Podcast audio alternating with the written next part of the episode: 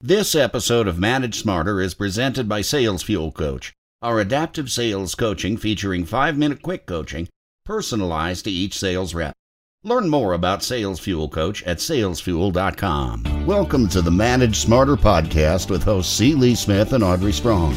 We're glad you're here for discussions on new ways to manage smarter, hire, develop, and retain talent, improve results, and propel team performance to new heights. This is the Manage Smarter podcast.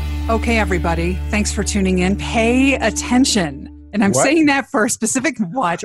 a specific reason.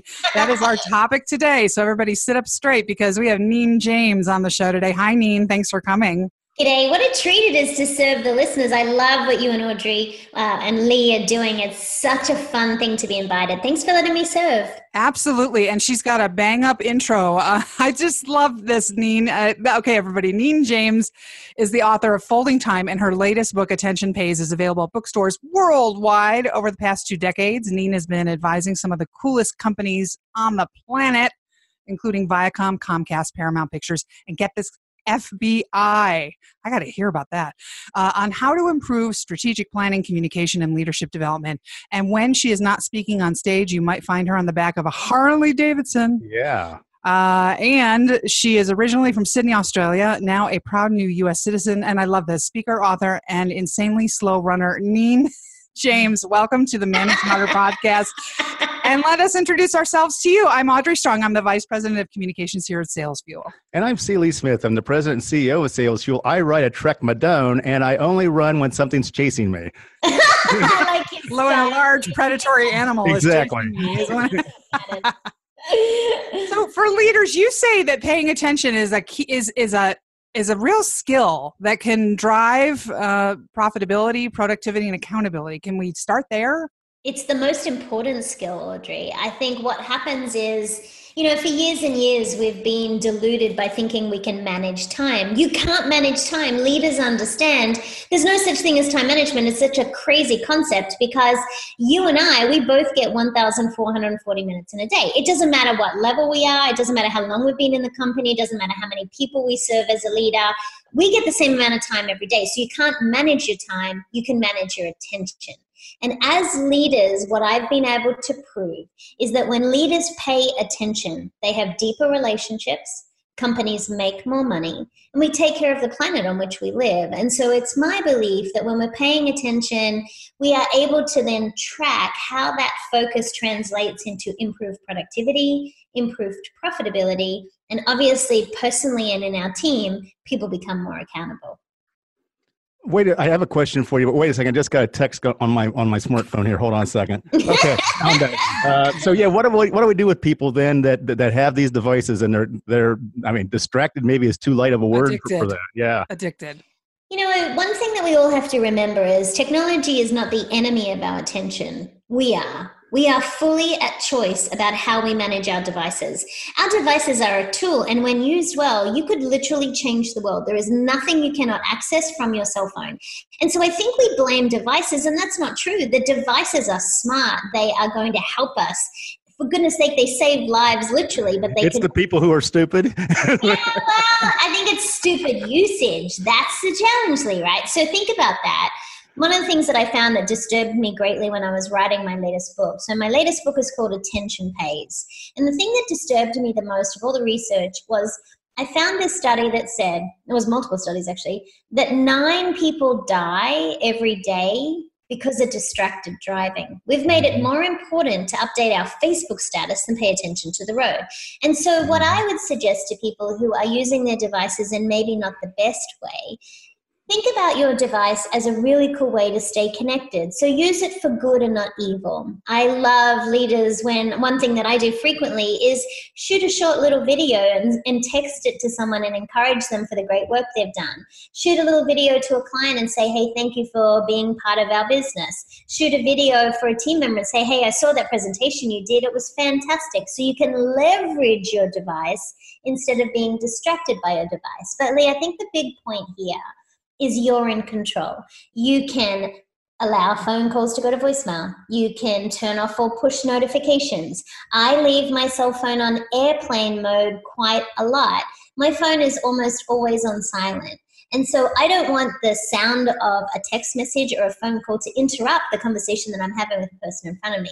There are little things we can do to be a stronger leader. And the thing is, as leaders, we role model this. So if you're constantly on your device or a team member comes into your office and you don't stop on your computer or you keep texting during a sales meeting, you're setting the precedence. You can't go mad at your team for doing the same thing. You're the role model of attention in your office. You need to be an attention ambassador. So you start off by proper behavior behavioral modeling, uh, but then what else can managers do then to uh, foster a greater attention one of my uh, radio clients in Philadelphia, well, we have this system whereby they have some really cool ideation meetings where they're creating phenomenal campaigns for their clients. And so we had a rule we had a basket outside the conference room. So as people wandered into the room, they dropped their cell phone in the basket. And then when they came out, they simply picked it up. Now, this may seem like a tiny thing, but their ideation productivity went through the roof.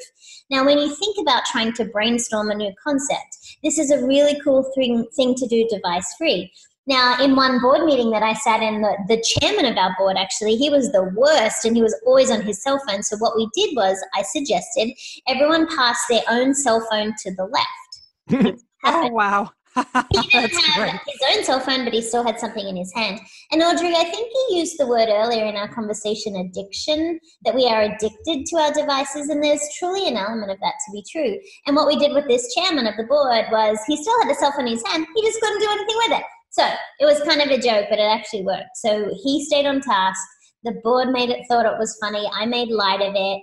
What we have to do though is not to make people wrong. We have to say what is going to be the benefit of them doing what's right.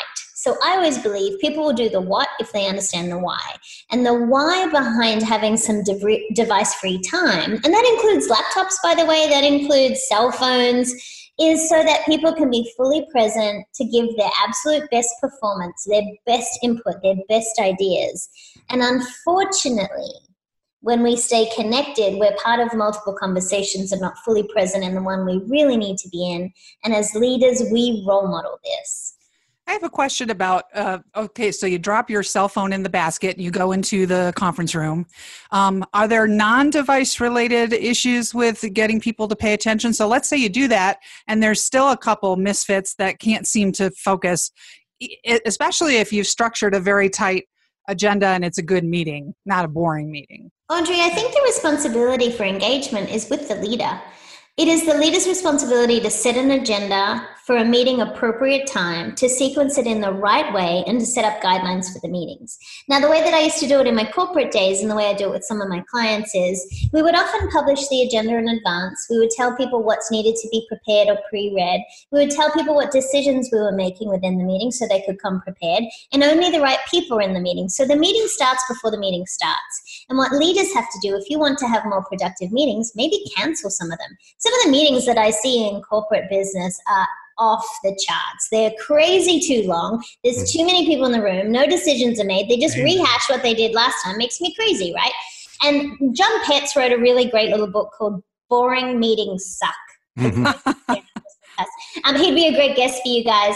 But what Jon is talking about is very similar to me, and we both share this passion for getting people to create significant moments. So, one of the things that I would recommend you do is set whatever the guidelines are for that team meeting. So, you might say at the beginning of the meeting, in the next 15 minutes, we're going to cover these three agenda items. We're going to decide on what actions are going to be taken. We're going to take notes for accountability and we're going to report back in two weeks. That's it. But as the leader, you control this. If people are having tangent conversations, if people are getting off track, if people keep talking too much, it is your responsibility to rein it in. So, Lee, my favorite uh, phrase when it comes to things that are getting off track, or if people are just like the sound of their own voice, or we're getting, you know, way down a rabbit hole we shouldn't. I know she's directing that at me, Audrey. I'm answering your question because this is great for our all company meetings. You're going to know what to say. Okay, exactly. What's the phrase? I'm taking notes. Go. I always get my clients to say this, and this is my favorite line in a meeting, and it's this simply this line, and it says this: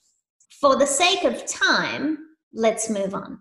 That combination of powerful word choices for the sake of time, because we have limited time. Once we spend our time, it's gone. That's it. We don't get it back. Let's move on. Now, you can say that as a participant, but your job as a leader is to keep the meeting moving quickly to achieve what needs to be, but also to have the insight that some conversations require deeper level of conversation. So maybe it won't be achieved in this meeting. You might have an agenda item that you realize is going to uncover a whole new revenue stream for your company. So if that's the case, you might say, This sounds like such an important topic. Let's then schedule some more time to really go deep in this. So it's not just about rushing through an agenda, it's being so present that you have the awareness to know what requires people's attention What's a good investment of the time? And will people do what they say they're going to do? So, how are you going to hold them accountable? One of the things that we had done recently is that we issued a white paper, uh, the the best manager I ever had, mm. and and we asked this question of nearly a thousand different folks, and, and we word tracked it, and we found the number one word that kept popping up was caring. It, it was a manager that mm. cared about them, but when when I have uh, uh, uh, uh, someone I'm talking to, whatever, that's on their cell phone or that they're busy doing something else while I'm trying to have conversation with them, it makes me feel like they don't really care. Correct. You're right. Your perception's rightly. It's true. They don't care. Now, they think they're listening, but they're not. Well, they think they're great multitaskers. Well, that's just a myth. That's a stupid thing. Nobody can multitask well. Our poor brain can't. The reality is this mm. that it takes our brain on average 23 minutes every time we switch tasks. It takes our brain up to 23 minutes to get back to what we were doing. Now, do that half a dozen times in a day, and you've literally wasted your whole day. My work is driven by this belief, and it's this everybody wants to be seen and heard every human person on this planet. You don't need a lot of attention. You don't need everybody's attention, but you do need attention from people who are important to you. And I think that when we go to our devices or our laptops or whatever it is, we're making technology more important than people. And I take issue with that. We need to show people that they are so important to us that we will give them our undivided attention. And this is harder than it sounds. It's super easy for me to say this, but I have to practice this as well. This is not something that I've mastered, it's something that I work on every day. mm-hmm. That's the choice. One of the things we talk about in our book is that it's actually intention that makes our attention valuable. I believe intentional attention is the choices you make and the actions you take. I literally decide in conversations, on email, in podcasts, in webinars, and speeches when I stand around the world I have to be intentional in this conversation. I have to pay attention in this moment. And that's what we all need to do. That's the easiest thing leaders can do today is choose this meeting, this moment, this one-on-one, this sales presentation. Choose to be present in this very one thing so you will be even better at paying attention. And you say that there is a specific way you can one tool that you can use to show that and to also help yourself embody that is to use your eyes. Listen yes. with your eyes. Can you talk about that? Well, Audrey, I wish it was my wisdom. It's not. I was sitting in the next door neighbor's house. Her name's Eileen, and she has a little five year old, and his name's Donovan. And Donovan and I were in this very heated debate, as any five year old parents Is know. there any other kind of daddy? yeah, all right. And anyway, he kept inserting himself into the conversation I was having with Eileen. And Eileen and I literally were just trying to have a peaceful cup of coffee he kept asking me question after question after question. And he got so frustrated. Every time he asked me, I, I answered, but he didn't think I was listening. And Audrey, what he did was amazing. He jumped into my lap, he grabbed my face in his tiny little hands. Aww. He turned it towards him and he said, Neen, listen with your eyes. I mean, imagine. Hmm. This is the wisdom of a five year old. Imagine if, as leaders, we chose for the next 24 hours with every person who came in our path. Imagine if we decided to listen with our eyes. I've never forgotten it. It's the wisest thing I've ever heard from a five year old. And I practice this with every barista, every security guard, every TSA agent, every person that I come into contact with. I think to myself, how can I listen with my eyes more? And we need that challenge as leaders. We need to think where do I need to listen with my eyes more at work and at home and in our community? It's very insightful because you also give get the opportunity then to pick up on body language that you might have missed or subtle social cues you might have missed. Yes, and think about it, Lee, in a sales conversation What we need the ability to do as sales leaders, for those who focus in on this particular area especially, is we need to be able to listen and read between the lines. We need to be able to think, what are they not telling me? What am I not hearing? What are they not saying? What questions are they not asking? And that requires incredible attention. Or at home, what what does she really mean? yeah, well, good luck with that. Say, if we say we need to talk, that's be scared. Be very, very scared. Quite right. and if we say, "Oh, I think I have too many black shoes," you don't. You never have too many. Black shoes. You can never have enough of those. Or, or my least favorite. or my least favorite. I'm fine. It's like he most certainly is not fine. Oh. depends on depends on what, or if they answer a question with a question. That's dangerous.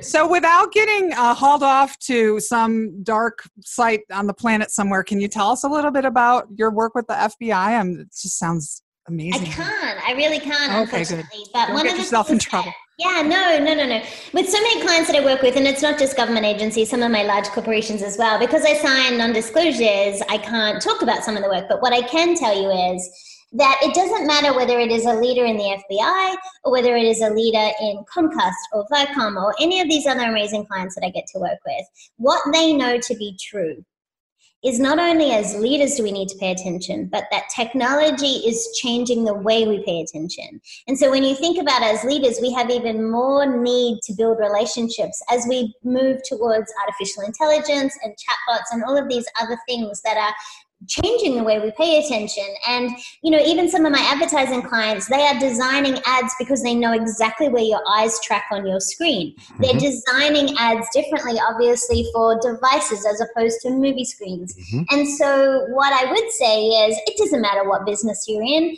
every role must rely on the fact that attention is about connection relationships first.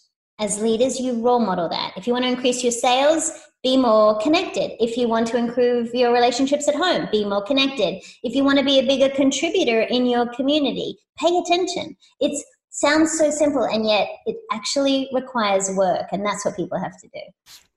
So, for the sake of time, how do people connect with you?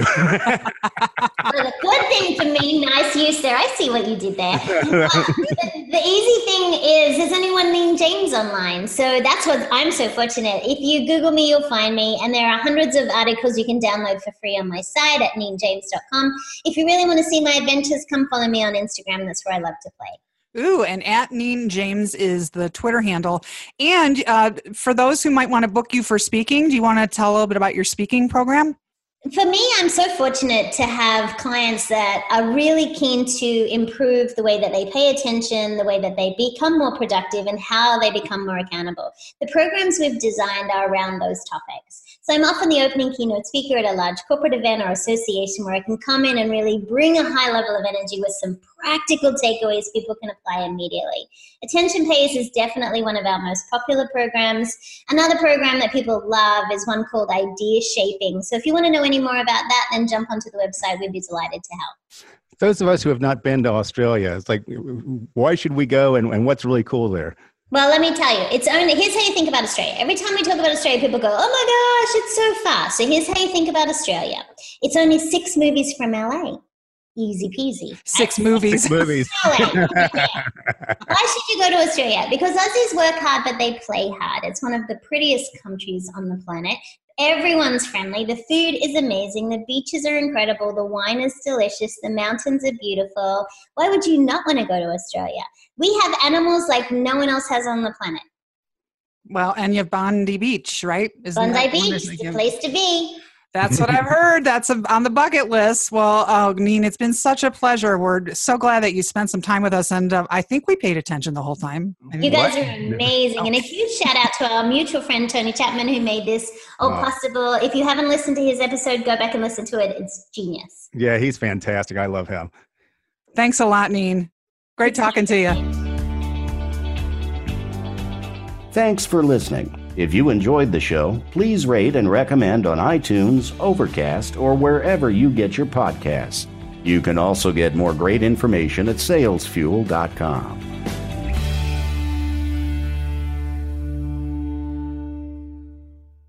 This podcast is a part of the C Suite Radio Network. For more top business podcasts, visit c-suiteradio.com.